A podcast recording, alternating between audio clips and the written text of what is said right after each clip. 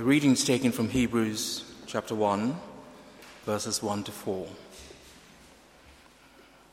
In the past, God spoke to our forefathers through the prophets at many times and in various ways.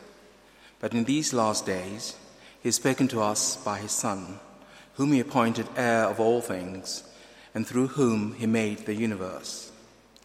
The Son is the radiance of God's glory and the exact representation of His being, sustaining all things by His powerful word. After He had provided purification for sins, He sat down at the right hand of the Majesty in heaven.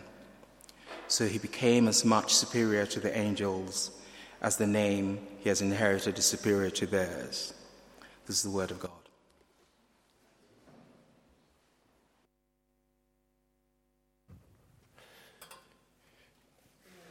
Great, thanks, Kevin. And uh, a happy new year to you all. If I haven't seen you to speak to you directly, uh, a very happy new year. And um, quick show of hands uh, how many people have made New Year's resolutions? Oh, not that many. And there's a few. Come on, let's be honest. There are a few there. You might not have labeled them New Year's resolutions, but you know there's something. And just out of interest, those that showed their hands, how many are kind of something to do with your faith or your walk with God or searching for Jesus or kind of the way that that plays out? How many? A few. Okay, a few. That's not too bad, but there we go. There's a few. Great. Okay. So here's my question to you. If you're one of those New Year's people, New Year's resolution people, how are you going to do it? How are you going to do it? Is it just willpower? Is it hard work? What I want to show you today, because I think this is what the writer to the Hebrews wants us to get, is that the breadth of our vision of Jesus will be the thing that helps us to keep going. It's not going to be how hard we work. It's not going to be how much we desperately want to do whatever our, um, our New Year's resolution is. It's going to be the breadth of our vision of who Jesus is.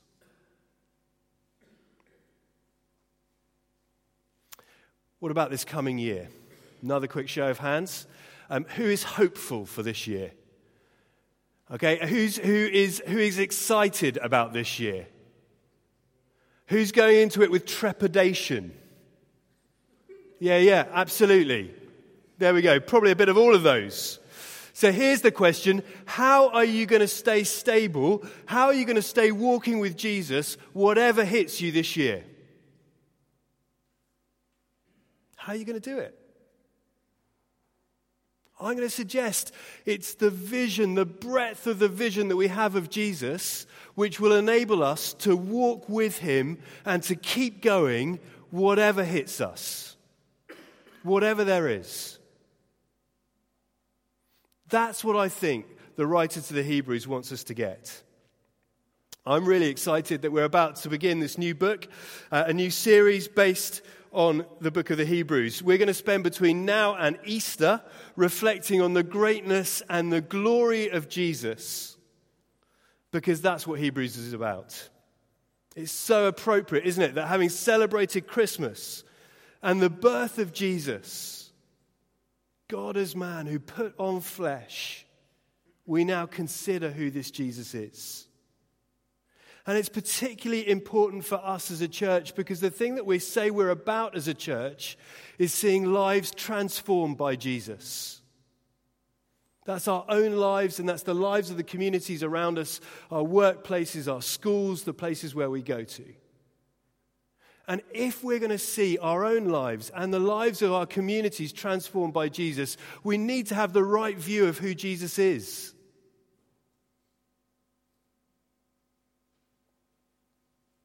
What Hebrews does is it blows apart our vision of Jesus. And it says, be awed, be, be wowed by who this Jesus is. The book is, is full of Old Testament imagery. So uh, if you've started Bible in one year, anyone doing Bible in one year? A few people, brilliant. Um, if that's you or if you're about to start, this is a brilliant book to dwell in because we get to understand the fulfillment of those Old Testament pictures and symbols and messages and imagery, all fulfilled in Jesus Christ. And the writer to the Hebrews helps us with that. It's a book that delves into the mystery and the wonder of who Jesus is, and it's full of wisdom for us in how to follow him today. So, Hebrews. Here's the question What do we know and what don't we know? Well, worryingly, there's quite a lot that we don't know. No one is quite sure who wrote the book. So there are various options out there. Some say Paul, some say Peter, some say Barnabas, some Apollos, some Luke. The church father Origen said that in the third century, he said, We have no idea who wrote it. And if he said that in the third century, I'm pretty sure we still haven't got a clue either. All we know is that it came out of the apostolic community and it was regarded as authoritative in the church from the very beginning. So not only don't we know who wrote it, but we also don't know who it was written to. All that's clear is that it's written for a community who knew the Jewish scriptures well. They were likely to have been Jews who themselves had converted to Christianity and who had faced uh, persecution and imprisonment for their faith. You can see that in chapter 10, verses 32 to 34. So, if that's what we don't know, what do we know? Well, what we do know are the key themes of this book because if you read it through, you'll see them again and again. Two key themes which will come up again and again, week after week, as we go through this. First of all, the supremacy of Christ. Jesus is better. He's better than so much. He's better than the angels. He's better than the covenant. He's better than any priest that you might see. There's a whole list of things that the writer to the Hebrews talks about and says Jesus is better. So we're going to see the supremacy of Christ. And secondly, we're going to see, because I think this is what the writer to the Hebrews was trying to say to this community, that it's worthwhile keeping going in your faith. It's worth it. That we should be faithful to Him as He is faithful to us. This is a book for people who need encouragement. So if you are one of those people who stuck your hand up and said, Actually, I am looking forward into this year with some trepidation and some fear, you need to dwell in this book of the Hebrews. Because it's there to encourage us and to blow our mind about who Jesus is. That's great messages for us today, isn't it? Keep going, and Christ is over all. We need to know that Christ is central and supreme to know stability in our lives. When we feel shaken by the fact that the moral framework of our society might be crumbling, or by the fact that the historic faith of the church seems undermined, or when we face opposition in our workplaces and schools because we say that Jesus is king, it would be so easy to be shaken. It would be easy to give up. Hebrews says that Jesus is enough. Hebrews says, keep going in your faith. It's worth it. I don't know if you're convinced that Christ is God, that Jesus is supreme. I don't know what you make about the uh, baby that you've probably sung about or seen on a Christmas card over the last few weeks. Back in 1961, Yuri Gagarin was the first person to journey into outer space. And he famously reported, God is not there after all. But who told him to look for God in space? That isn't the Bible. We're not to look up there for some answer to who God is, but to Jesus, to the person of Jesus. And that was a massive issue to the Hebrews, to this community who were ridiculed for converting to Christ and abandoning the faith of their fathers. What we see here again and again is that Jesus Christ is the heir of all things. He will never be superseded and never surpassed. So let's have a look at what these verses say. Or maybe not. There we go. Oh, One back. There we go. Right. I'm going to read it again. It's a short passage, but it's brilliant. In the past, God spoke to our forefathers through the prophets at many times and in various ways. But in these last days, He's spoken to us by His Son, whom He appointed heir of all things, and through whom He made the universe. The Son is the radiance of God's glory and the exact representation of His being, sustaining all things by His powerful word. After He'd provided purification for sins, he sat down at the right hand of the majesty in heaven. It's all about the Son. It's all about Christ. That's where he starts off. We're going to see four things uh, that this shows us about Jesus. Firstly,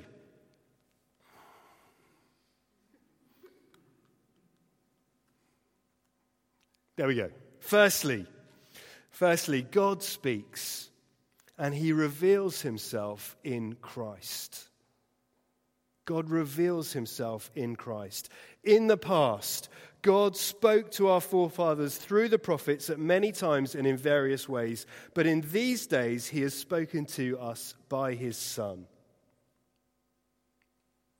God spoke in the old days and in these last days. You see the blue type on the screen? In the old days and in these last days. God is always speaking. But do you see how it's Jesus who splits time? He's the spine on the book of history. God spoke. The author is the same, but do you see how there are differences? In the old days and in these last days. In the recipients he spoke to our ancestors, to our forefathers, and now he speaks to us.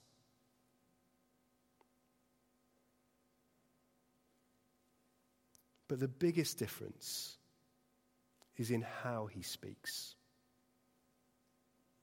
In those last days, God spoke to our ancestors, our forefathers, through the prophets. Through the prophets at many times and in various ways. But in these last days, he's spoken to us by his Son. This is the climax. He once put the words on the lips and in the mouths of the prophets, but in these days he's spoken in the Son. Or actually, he's spoken in Son in the Greek. Not just through Christ, like he was the best or the first prophet, but in Christ, in Son. He is the Word of God made flesh. Is that the Christ that you believe in?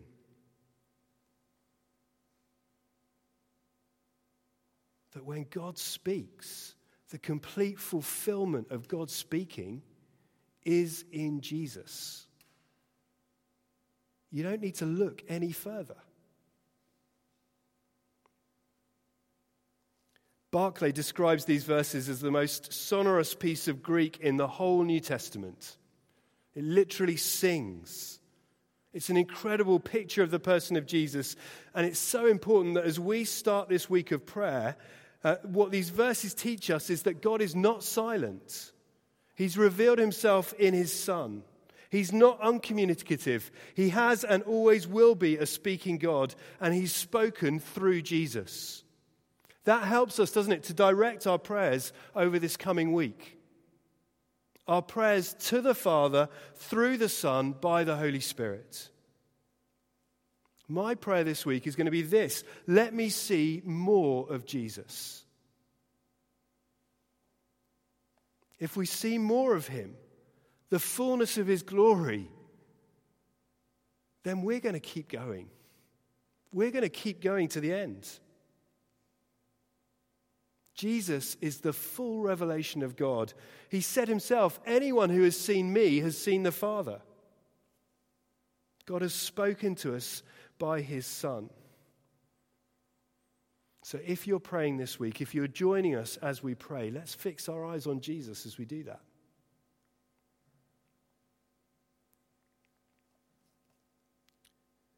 God speaks. He reveals himself in Christ. Secondly, Christ is supreme over the universe. In these last days, he's spoken to us by his Son, whom he appointed heir of all things, and through whom he made the universe, sustaining all things by his powerful word. He's appointed heir of all things and through whom he made the universe, and all things are sustained by his powerful word. Do you see three things there? The universe was made for Christ, he's the heir of it. The universe isn't self existent, it was made. And it was made for Christ. The whole cosmos is his. All this is for Christ. He's the heir of it all. He's also, also the creator of it. The universe was also made through Christ, verse 2. He's not just the heir, but he's also the agent of creation. He's the means by which God brought the universe into being. So his birth in Bethlehem wasn't the start of his existence, he was the co creator of the universe before his mission to earth. Just think about the reality of that for a minute. The moon is, is uh, apparently about 211,463 miles away. The sun is 93 million miles away. Pluto is 2.7 billion miles away. Our solar system is about 7.5 billion miles in diameter. So if you started driving at 65 miles an hour, it would take you about 13,172 years to get across the solar system. 13,000 years. That's just our solar system. The North Star is about 400 trillion miles away. There are approximately 100 billion solar systems in our galaxy, and over 50 billion galaxies in the universe. Is all that by chance? No. The maker of all of that is Jesus. And it's all for him. And he sustains it all. Because the universe is upheld, sustained by Christ, verse 3. Creation isn't some great machine started by God and then forgotten. He sustains all things. The whole universe hangs in the arms of Jesus Christ, the one who spoke and quietened the storm, the one who raised the woman's son from death, the one who spoke, Talitha koum, little girl, get up. He still upholds the universe. The Son of God is the agent through whom God brought the universe into being. He's the sustainer and heir through whom he will give the universe one day. He's the cosmic Christ. He fills the universe and is Lord of creation, which means that we can't contain him in a manger in Bethlehem. Is this the Christ you believe in? Thirdly, Christ is the Son of God. He's the Son of the Father. We take this as read, but wow, can you imagine if you were that Jewish community being reminded of this? That Jesus is the Son of God? Look at verse 3. The Son is the radiance of God's glory and the exact representation of his being. There are two really important statements here. First of all, Jesus is the radiance of God's glory. The glory of God radiates through him. It's like the sunshine. It's like light. It's like a beam of light shining, radiating from the sun. That is Jesus. And secondly, he's the exact representation of his being. He bears the stamp of the nature of God, the stamp of God's nature.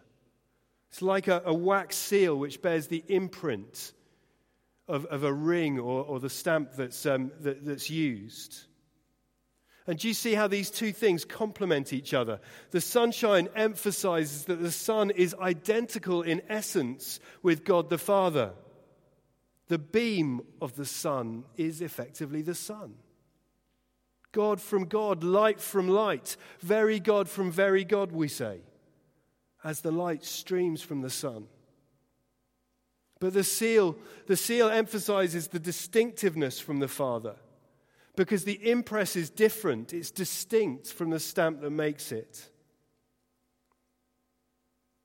Wow. Do you see, this is, this is the theology of the early church. The Son is the radiance of God's glory. Now, what do you think about when you hear that phrase, God's glory? What do you think about that word glory? So often, I think we, we think it's something we might pray to come down, something that is in some way distinct from God. It becomes a kind of superstitious mysticism as we pray for God's glory. But the glory of God isn't about feeling or about an atmosphere. Glory means a weight or a heaviness, it's the mass or the substance of something. God has given his actual glory, his mass, his weight, his substance to his Son.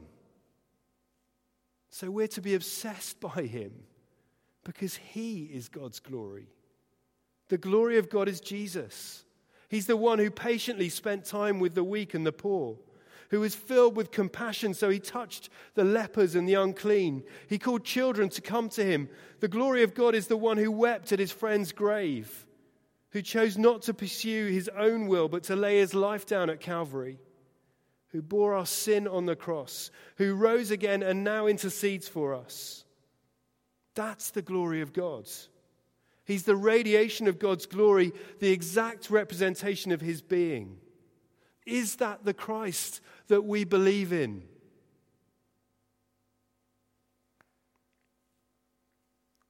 Fourthly, Christ is the Savior of the world. Verse 3. He's the radiance of God's glory, the exact representation of his being, sustaining all things by his powerful word. After he had provided purification for sins, he sat down at the right hand of the majesty in heaven. He came to deal with sin, purification from sin. There's so much that I could say about that, and we're going to touch on it again as we go through this book. The process of purification achieved through his death on the cross. His body uh, once offered to bear the sins of many. He died in our place as a substitute in order to provide a righteous basis for forgiveness. And now he sat at the right hand of the majesty in heaven, resting from his finished work of sin bearing and reigning in glory and honor and interceding for you and me. Wow. Is that the Christ that we believe in?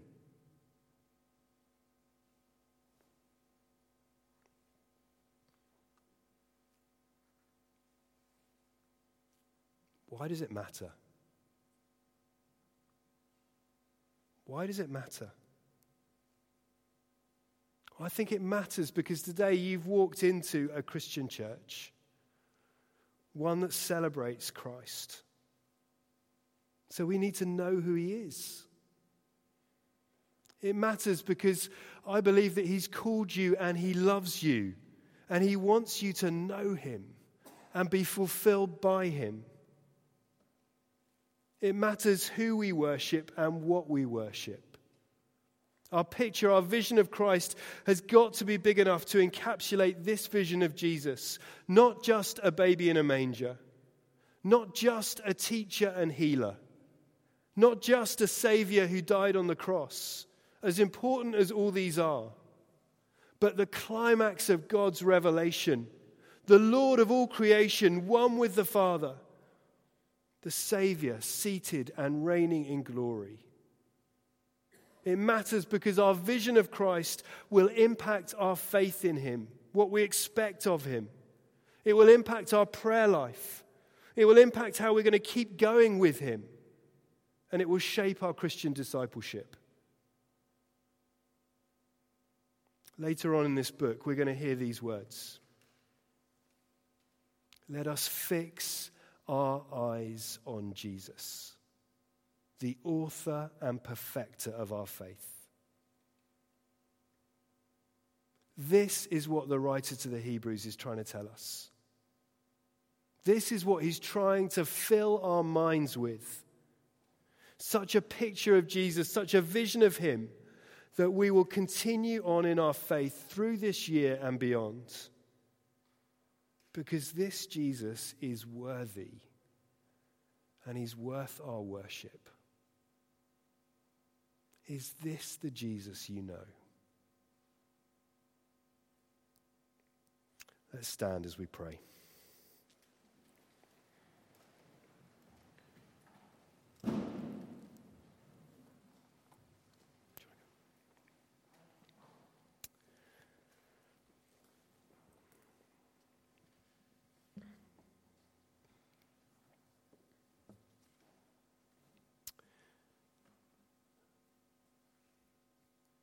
Let's pray.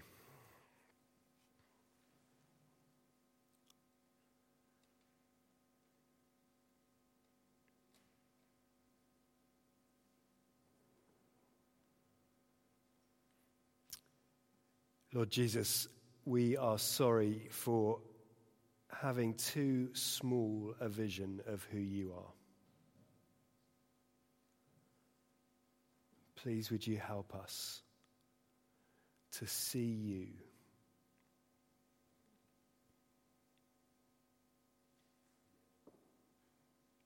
Please, would you help us to understand that you are the complete revelation of God, that you are sufficient.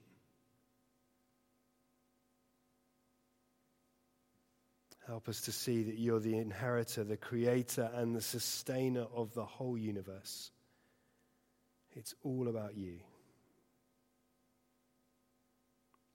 Thank you that you're the radiance of God's glory and the exact representation of his being. And we praise you that you're Savior of the world.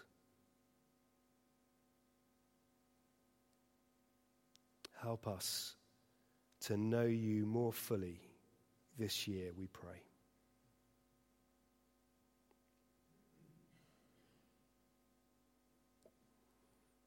And for those of us that are walking into this new year in trepidation. Jesus, by your Spirit, we invite you to fill our hearts and minds with such a wonder of who you are. That we would be amazed at the fact that you, who own the universe, who cast stars into space would also look down and say, You, I love you, and I came for you.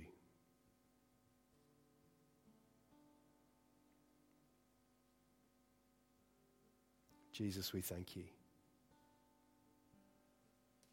Let us fix our eyes on Jesus, the author and perfecter of our faith.